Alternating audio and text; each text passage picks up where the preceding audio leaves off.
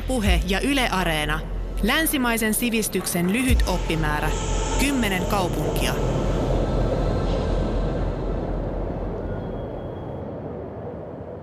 Ihan ensimmäinen muistikuva New Yorkissa on no ehkä vähän jopa kliseinen siinä mielessä, että on ilta, ö, olen Fifth Avenuella, aurinko alkaa laskea ja lähdetään matkakumppanini eli äitini kanssa kohti Bryant Parkia etsimään illallispaikkaa hotellilta kävelemään. Ja ehkä mulle tuli siinä semmoinen erittäin monen jakama kokemus, että tämähän on tuttu kaupunki, ihan kuin olisin ollut täällä aikaisemmin.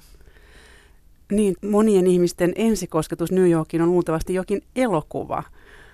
Itselleni ensimmäiset muistikuvat ovat luultavasti Martin Scorsesen elokuvasta Taksikuski ja myöhemmin Woody Allenin elokuvista. Onko tyypillisin kaupungissa kuvattu elokuva sellainen, jossa neuroottiset New Yorkilaiset pyörivät ihmissuhdeongelmissaan? No se, se on kyllä varmasti erittäin tyypillinen, mietti, oikeastaan genre-rajat jopa ylittävä, koska Woody Allenissa, jonka mainitsit, niin hänellähän se on ihan ihan vakkariteema, mutta myös, myös niin kuin ihan romanttisia komedioita myöten New Yorkissa aina tuntuu kaikki olevan jotenkin sotkeutuneet elämänsä lankoihin ja sitten niitä selvittelee. Ja kyllähän se tietysti on ehkä semmoinen kaupunki, jossa, jossa tota, ihmisillä on niin kuin monikerroksisia haasteita elämässä. New York on aika vaativa kaupunki asua. New Yorkissa ihmiset tekee tosi paljon töitä ja New Yorkissa ehkä se haastavuus asumisessa liittyy myös semmoiseen, että se on kallis kaupunki ja siellä ei asuinolosuhteet ole aina ihan optimaaliset. Niin sitten jos sulla on vähän kremppaa sekä työhommissa että ihmissuhdeongelmissa että, että tota, sitten tämmöisissä peruselämänlaatuasioissa, niin kyllä se voi vähän neurottiseksi New Yorkilaiset välillä tehdä. Kerroit tuossa ensimmäisestä kokemuksestasi, tuliko sellainen tunne, että tänne pitää päästä takaisin? Ehdottomasti, kyllä. Kyllä sen jotenkin niin kuin, ja tämä on jännä, että sen jakaa niin monet mulle New York-kokemuksiaan kertoneet ihmiset sen tunteen, että, että jotenkin se on niin, niin, niin kuin huumaava paikka, että se, että se tavallaan niin kuin vähän addiktoi. Että on monia, joista, joista tulee semmoisia New Yorkin vakiokävijöitä esimerkiksi. Ja, ja mulle itselleni syntyi aika voimakkaasti sen, tämä oli tosiaan ihan lomakäynti, josta äsken mainitsin, niin sen jälkeen tuli aika voimakkaasti semmoinen olo, että, että haluaisin asua New Yorkissa jonkin aikaa. Kauanko kului ennen kuin sitten lähdit sinne jatkamaan elokuva-alan opintojasi? No mä kävin sillä lomamatkalla New York Universityssä eli NYUssa leffakoulussa hakemassa heidän opintooppaansa. Ja sitä sitten kotosuomessa selailin ja tota, ajattelin, että ei ole mitään mahdollisuutta päästä sinne opiskelemaan. Se on kovan haun paikka, sinne hakee tosi paljon ihmisiä ja hyvin harvoja otetaan siis jatkotutkintoa tekemään. Ja sitten jotenkin ehkä tarpeeksi vitkasteltua, niin siinä ehkä kuukausi hakudeadlineen rupesin hakemuspakettia tekemään ja haku kesti jonkun aikaa, mutta, mutta sanotaanko, että siinä oli välissä ehkä semmoinen vuosi, kun sitten tämän, tämän tota, matkan jälkeen päädyin sitten repun ja, ja tota, matkalaukun kanssa uudestaan Manhattanin kamaralle ja sillä kertaa asumaan. Olet tosiaan elokuvaohjaaja. Mikä tekee New Yorkista niin ihmeellisen elokuvakaupungin, että siellä on tehty niin paljon elokuvia? No New York on ainakin ihan ensimmäisenä ajatuksena tulee mieleen, se on niin kuin kaikkien tarinoiden kaupunki. Mä oon monta kertaa miettinyt, että on tarinoita, joita mä en uskaltaisi tai rohkenisi kirjoittaa vaikka suomalaiseen mielenmaisemaan tai fyysiseen maisemaan. Että jotkut tarinat ei ihan musta täysin voi uskottavasti tapahtua kotimaassa täällä. Mutta New Yorkissa voi tapahtua ihan mitä tahansa. Sinne voi tulla yhtä, yhtä hyvin rakkaustarina kuin avaruusoliot kuin mikä tahansa kauhu tai historiallinen draama ja muu, että se, että sen mahdollistaa kaiken. Ja sitten New York on tietysti aivan hulppean näköinen kaupunki. Siis kun mäkin olen siellä tehnyt elokuvia opiskelujen aikana useita, niin se oli aivan ihanaa jotenkin, että melkein mihin tahansa sen kameran osoittaa, niin se tuntuu niin kuin melkein valmiiksi lavastetulta, todella kiehtovalta, monikerroksiselta maailmalta. Että, että siellä saa tavallaan niin kuin ilmaiseksi myös ehkä aika paljon semmoista jotain, jotain ihanaa elokuvan tekstuuria, mitä on mahdoton ehkä luoda, että et, et se tulee niin kuin vain sieltä oikeasta maailmasta. Ja, ja sitten New Yorkissa vallitsee semmoinen ilmapiiri, että siellä olisi jotenkin niin kuin mukamas kaikki mahdollista. Mä kutsun sitä semmoiseksi New Yorkin vapauden illuusioksi. Että mä niin kuin tiedostan itsekin, että totta kai sellainen täysi sataprosenttinen vapaus on illuusio. Niin kuin mä sanoin aikaisemmin, New York on vaikea kaupunki, ei siellä kaikki voi tehdä ihan mitä tahansa, koska tahansa. Siellä on paljon rajoitteita, taloudellisia ja, ja monia muita poliittisia ja muita rajoitteita sille omalle vapaudelle. Mutta mutta se tunne, mikä siellä vallitsee, on se, että mitä tahansa voi tapahtua ihan koska tahansa ja mä voin tehdä ihan mitä vaan. Ja se on elokuvan tekijälle mahtava niin kuin inspiraation ja voimavaran semmoinen, tai voimavara, että, että sulla on semmoinen niin kuin voittamaton, voittamaton olo. Onko New York yhä sellainen kaupunki, että sinne tavallaan voi mennä kokeilemaan onneaan? On, ihan varmasti. Ja, ja ihmisethän meneekin.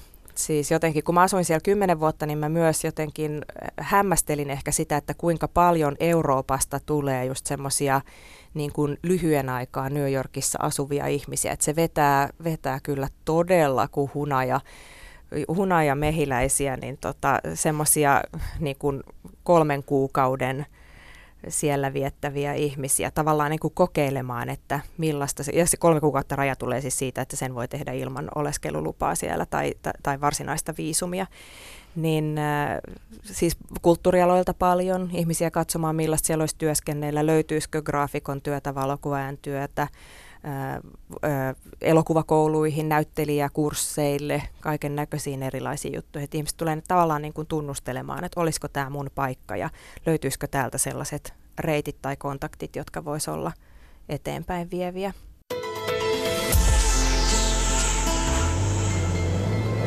Yle Puhe.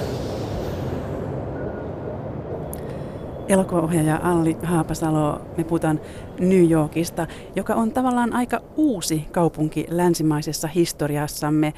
Kertoisitko vähän kaupungin alkuvaiheista? Kuinka se sai alkunsa? Eli New Yorkhan sai alkunsa 1600-luvulla, jolloin ensimmäinen siirtokunta New Nederland, eli Uusi Hollanti, perustettiin – perustettiin New Yorkiin ja, ja, tota, ja New Yorkin kaupungin tai tästä tukikohdasta tuli nimeltään New Amsterdam.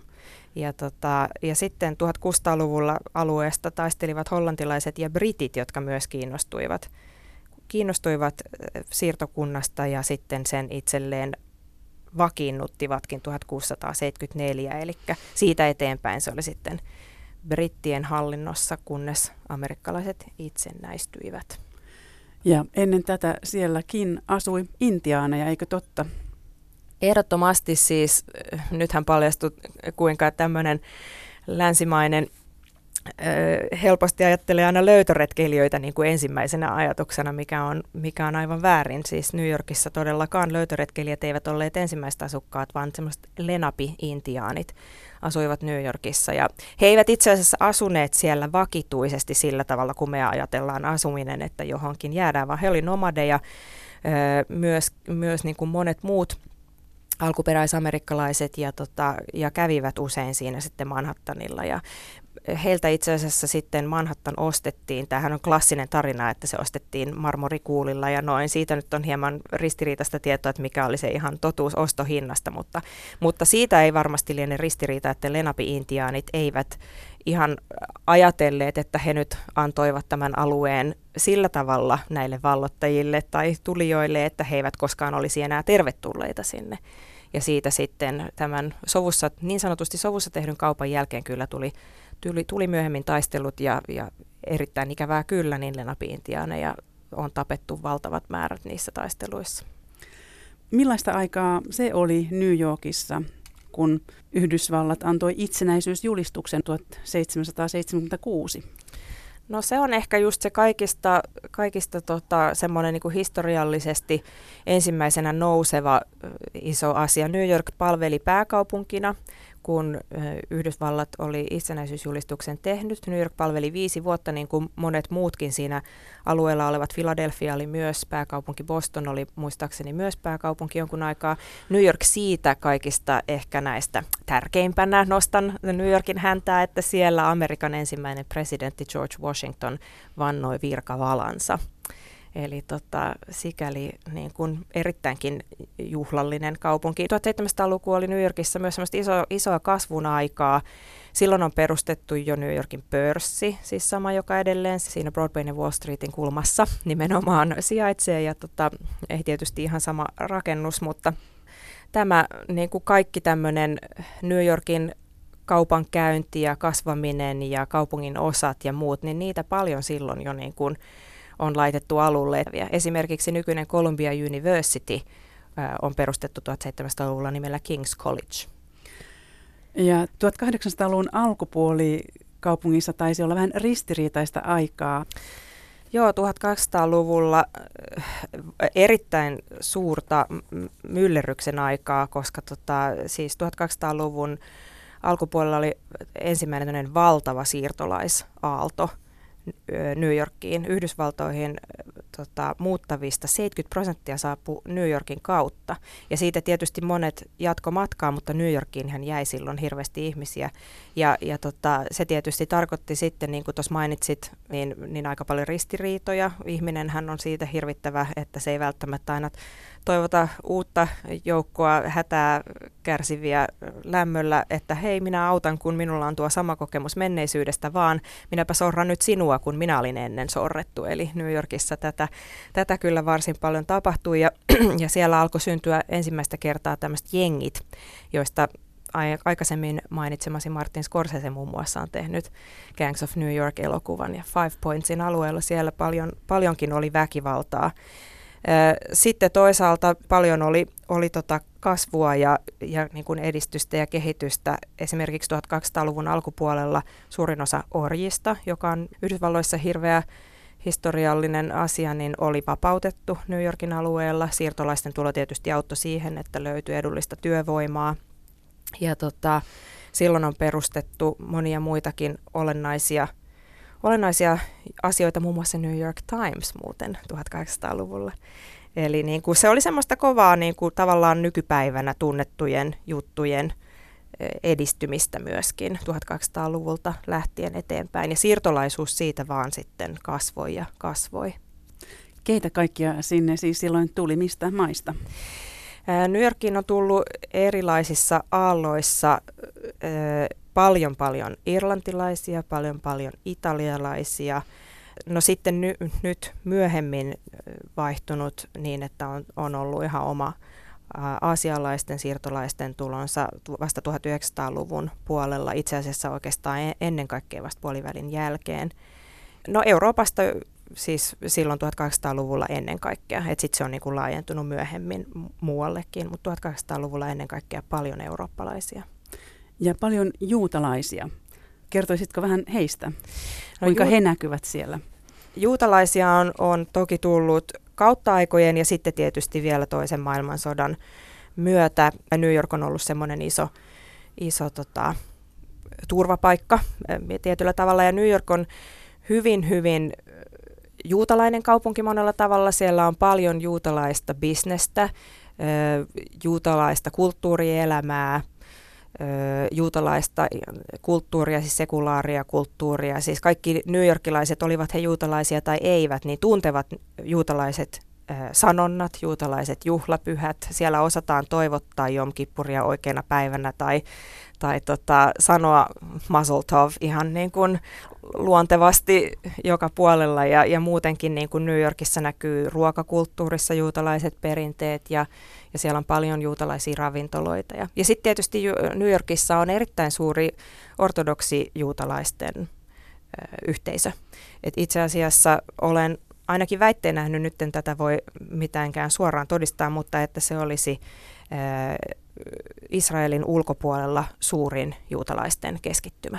Sitten jos menee vaikka Midwoodiin, Brooklynin puolelle tai, tai muutamaan muuhunkin juutalaisten asuinalueelle, niin siellä Kipan, eli New Yorkissa sanotaan Jamaka, niin sen, sen lisäksi näkyy oikein paljon vielä näitä hienoja, taidokkaasti tehtyjä korkkiruuveja ja, ja tota, miehillä valtavat isot hatut, myös talvella semmoiset upeat, upeat turkishatut ja pitkät mustat takit.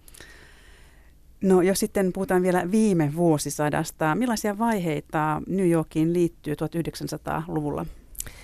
1900-luvulla siirtolaisuus jatkui oikeastaan vieläkin niin kuin merkittävämpänä, että, että New Yorkin perustettiin semmoinen siirtolaiskeskus nimeltä Ellis Island. Se on ihan oikeasti saari New Yorkin eteläpuolella siinä Manhattanin hyvinkin lähellä. Nykyään itse asiassa todella suositeltava ja kiehtova museo, siirtolaismuseo.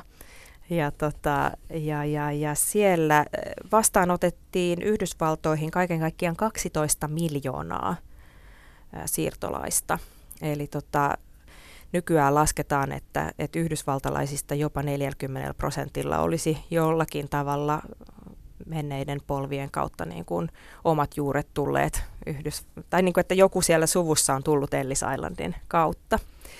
Ja se tietysti muokkasi kaupunkia monella tavalla ja sitten, no New York on käynyt 1900-luvulla monta eri vaihetta läpi. Ensin 1900-luvun alkupuolella oli, oli tota tämmöinen, niin kuin ehkä muuallakin koettu Roaring Twenties, eli iloinen 20-luku. Se tarkoitti New Yorkissa muun muassa Harlemissa, legendaarisella mustien asuinalueella, aivan fantastista tämmöistä Harlem Renaissance-nimen saanutta ajanjaksoa, jolloin mustakulttuuri oli erittäin voimissaan ja siitähän on paljon tarinoita ja elokuviakin tehty tästä Harlemin mahtavasta jatskaudesta ja, ja tota, siellä tehtiin hienoa teatteria ja, ja erittäin niin kuin poliittisestikin suuntautunutta kulttuuria. Ja sitten taas hirvittävä New Yorkin tai koko Yhdysvaltojen lama, joka New Yorkista alkoi New Yorkin pörssin, pörssin romahduksesta, joka sitten taas on leimannut New Yorkia monella tapaa. New Yorkissa kuoltiin nälkäänkin laman aikana. Sitten taas sen, siitä selviydyttiin ja, ja tota, alkoi tämmöinen amerikkalaisten muutto ö, kaupungeista lähiöihin. Eli puhutaan tällaisesta niin kuin valkoisesta pako, paosta kaupungeista lähiöihin. Ja silloin sitten New Yorkin kaupungissa alkoi tietysti asukkaat ja verovarat tietyillä alueilla vähetä, jolloin kaupunki sitten taas taloudellisesti rupesi voimaan huonommin, mistä tultiin kaikista huonoimpaan ehkä tämmöiseen taloudelliseen ja, ja tota, hyvinvoinnillisesti huonoon aikaan 70-luvulla – New Yorkissa oli, oli tota, talous ihan rempallaan. Kaupunki oli tosi huonossa jamassa niin kuin infrastruktuurin puolesta ja, ja myös aika niin kuin vaarallinen. Siellä oli, oli tota, paljon huumeongelmaa, paljon rikollisuutta ja siitä, siitä tota, se kyllä sitten niin kuin nousi talouden myötä hieman parempaa jamaa, mutta kyllä mä muistan esimerkiksi 80-luvulla, kun Suomesta joku lähti New Yorkiin käymään, niin puhuttiin siitä, että älä katso ihmisiä metrossa ja muuta, että se oli edelleen semmoinen niin kuin vaarallinen kaupunki ja olihan New York monella tapaa ehkä vähän sellainen synnillinen kaupunki. Times Square oli silloin niin kuin ilotyttöjen aluetta ja näin. Et sitten 90-luvulla, kun New Yorkissa oli viime aikojen monien pitämä ja monien syvästi inhoama pormestari Rudy Giuliani, niin hän käytti niin kuin kovia otteita ja niin kutsutusti putsasi sitä kaupunkia. Voi tietysti katsoa vähän sinne, että kuinka, kuinka kovat ne otteet välillä oli. On, ollut paljon puhetta siitä, että ne olivat kyllä aika raisuja myös ne otteet sitten, että tota, millä, millä keinoilla New York on sitten puhdistettu näistä kaikista vaivoista, mutta sanotaan, että kun mä oon muuttanut sinne 2004, niin kyllä se oli todella turvallisen tuntuinen kaupunki. En ihan oikeasti pelännyt New Yorkissa. En todellakaan uskal... tai siis sanotaan, että en ikinä miettinyt, voiko ihmisiä uskaltaa katsoa silmiin metrossa. että tota, et kyllä se on niin kuin varsin tämmöinen niin kuin hyvinvoiva metropoli nykyään sanoisin.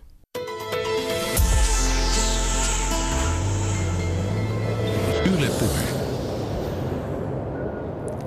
Niin, elokuvaohjaaja Alli Haapasalo, me puhutaan New Yorkista, joka oli kymmenen vuotta kotikaupunkisi. Äh, milloin oli kaupungin kulta-aika vai elääkö New York kenties nyt jonkinlaista kultakautta?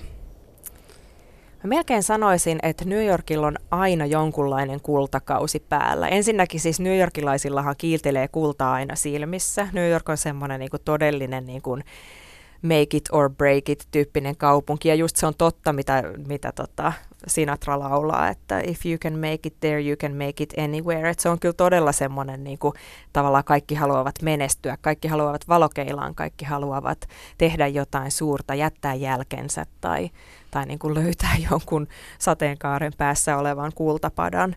Et siinä mielessä New Yorkissa on niin kuin aina semmoinen eteenpäin menemisen meininki ja jotenkin se vetää aina puoleensa.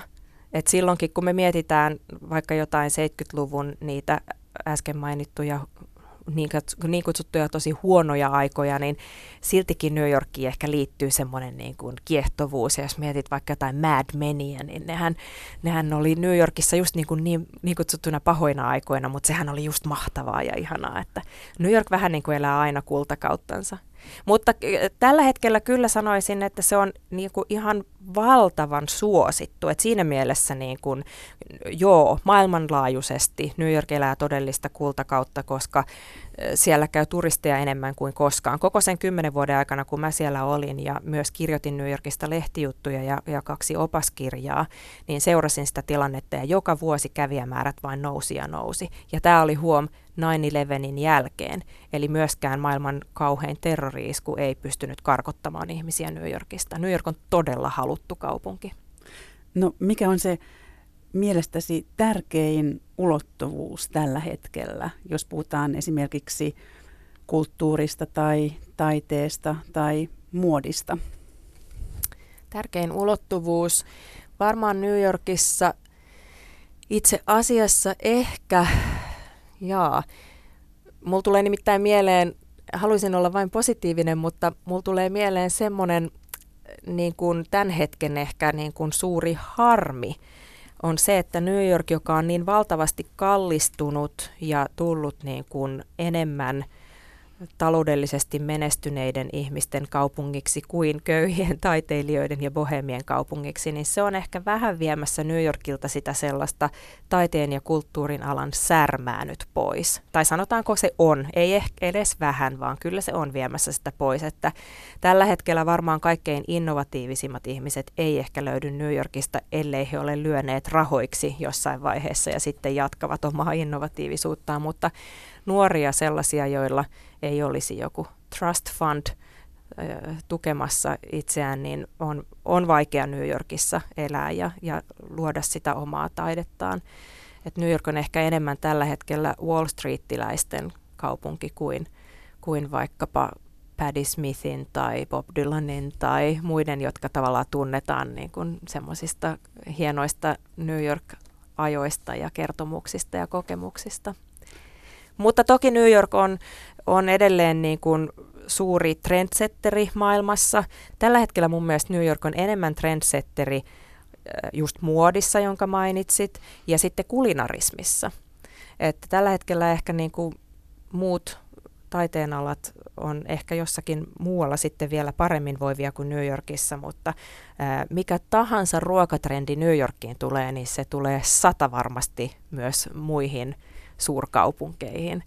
Ja New Yorkistahan hipsteritkin on lähtöisin, että kun 2004 muutin New Yorkiin, niin silloin vähän puhuttiin juuri niin kuin ensimmäisiä kertoja näistä pillifarkkuisista hipstereistä, ja nyt kun menet Pariisiin tai Lontooseen tai Roomaan tai Madridiin tai minne vaan, niin eikös ole aika samannäköisiä hipstereitä ja hipsterkuppiloita joka paikassa? Mainitsit tuossa myös Bob Dylanin, joka on aikoinaan sanonut, että New York oli kaupunki, jossa saattoi jäätyä kuolleeksi keskellä kiireistä katua ilman, että kukaan huomaa sitä. Pitääkö tämä paikkansa edelleen? Kyllä New York on kaupunki, jossa ihminen voi jäädä näkemättä.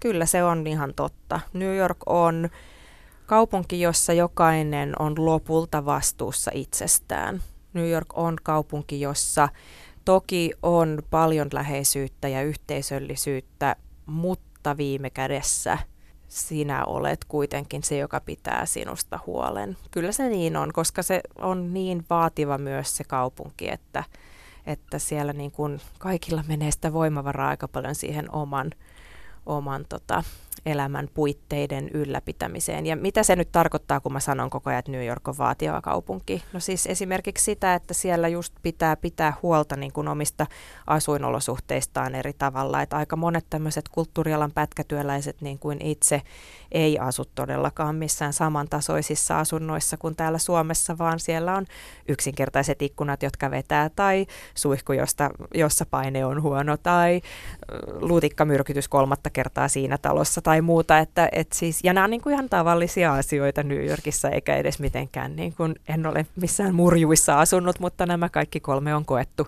Että, tota, että, ja sitten toi nyt voi kuulostaa pikkumaiselta, mutta se on semmoista niin kuin elämänlaatuun nakertavaa. Ja sitten kun metro meinaa hajota alle, niin kuin tällä hetkellä New Yorkissa on käymässä, että metroverkosto voi varsin huonosti ja siellä on paljon ongelmia sen kanssa ja olet töistä myöhässä ja, ja niin kuin ihmiset ärtyvät ja sen jälkeen tulee vähän jotain sanaharkkaa tai muuta. Että siellä on tavallaan semmoista pientä niin kuin niskavilloja nostattavaa vähän niin kuin koko ajan. Ja ihmiset saattaa just, jos ei neuroottisia niin kuin aikaisemmin kysyit, niin hermostuneita he saattavat kyllä olla varsin usein. New York taitaa olla vähän niin kuin oma erillinen saarekkeensa, jos verrataan muuhun Amerikkaan. No joo, kyllä monet aina sanoo New Yorkissa käydessään, että sehän ei ole ollenkaan niin kuin muu Amerikka ja, ja monella tapaa toki onkin. Yhdysvalloissa puhutaan paljon siitä, että on itärannikon suurkaupungit, länsirannikon suurkaupungit ja sitten on se kaikki siinä välissä. Se nyt on tietysti kovaa yleistystä, mutta tietysti se, kun katsoo esimerkiksi äänestystuloksia ää, tai, tai tota, niin, niin, puoluejäsenyyksiä tai erilaisia arvokysymyksiä, niin usein menee niin, että Kalifornian ja, ja sitten itärannikon muidenkin osavaltioiden kuin Yhdys, äh, anteeksi, New Yorkin äh, niin kuin näillä maan reunoilla on, on enemmän, enemmän sitten tämmöistä niin kutsuttua rannikkoalueiden intelligentsiaa ja, ja sitten sinne väliin mahtuu erilaisia näkemyksiä. Mutta on New York sillä tavalla kyllä oma saarekkeensa, että eihän ihan samanlaista kaupunkia mistään löydy. Monet kyllä yrittävät jäljitellä New Yorkia. Se, sen muuten huomasi New Yorkissa asuessaan, että aina kun matkaili Yhdysvalloissa jossain kaupungissa, niin aina kotiin tullessaan oli jotenkin enemmän innostunut siitä kaupungista, että mikään kaupunki ei onnistunut lyömään ällikällä samalla tavalla kuin New York. Et sinne oli aina niin kuin hienompi palata kuin sieltä lähteä. Eli asuit ihan oikeassa paikassa. Kyllä asuin, kyllä asuin oikeassa paikassa ja sikäli varsinkin kun silloin nuorena, kun olin New Yorkiin halunnut muuttaa, niin oikeastaan se kaikista suurin syy oli ollut se, että mulla oli aina semmoinen olo nuorena naisena, siis parikymppisenä, että elämä tapahtuu jossain muualla. Ja mulla oli sellainen hirveä nuoren tarve päästä sinne muualle, missä se elämä tapahtuu. Ja musta tuntui jotenkin, että Suomi on täällä kaukana jossakin rajamailla ja katselee sinne elämän suuntaan. No en mä nyt ajattele enää tietystikään niin, mutta silloin ajattelin ja tunsin hirveän voimakkaasti sen. Ja kun New Yorkissa asuin, niin se tunne kyllä oli väistynyt täysin. Että siellä ehkä just tietyllä tavalla liittyy semmoiseen tiettyyn hienoiseen newyorkilaiseen ylimielisyyteen se, että newyorkilaiset ajattelee, että kaikki tapahtuu juuri siellä. Sekään ei pidä paikkaansa. Sehän on valtava missaus, jos ei New Yorkista lähde käymään esimerkiksi Euroopassa, mutta, mutta siellä on semmoinen olo, että siellä on kaikki. No pitävätkö siis New Yorkilaiset itseään jotenkin fiksumpina kuin muualla Yhdysvalloissa asuvia. Tuossa vähän annoit ymmärtää niin. Ihan varmasti kyllä pitävät sen, sen, tota, sen voin kyllä sanoa. Ja, ja voisin sanoa, että ovatkin, mutta New Yorkilaiset nyt on ainakin siis avarakatseisia. En tietysti voi väittää, etteikö muualla Yhdysvalloissa olisi paljon avarakatseisia ihmisiä, mutta tiedän kyllä siis, olen nähnyt ja kokenut elokuvatuotannoissa esimerkiksi sen, että, että filippiniläinen tai nepalilainen työryhmän jäseneni herättää kummastusta jossakin muussa osavaltiossa, mikä ei ikinä tapahtuisi New Yorkissa. Eli New Yorkissa ollaan kyllä nähty maailmaa ja, ja niin kuin ymmärretään, että meitä ihmisiä on muitakin, kun ne juuri samalla tavalla puhuvat, juuri samalta näyttävät ja juuri samalla tavalla käyttäytyvät. Ja yleensä oma kokemukseni on, että mitä paremmin maailmaa tuntee, sen, sen fiksummaksi tulee. No kuinka luonnehtisit New Yorkin sielua, jos ajatellaan, että kaupungilla on sielu? New York on semmoinen paljon kokenut ja nähnyt sielu. Ei välttämättä siitä vielä tarpeeksi viisastunut, vaan silti semmoinen villi ja aina uutta etsivä, levoton, sähäkkä, ikuisesti utelias sielu.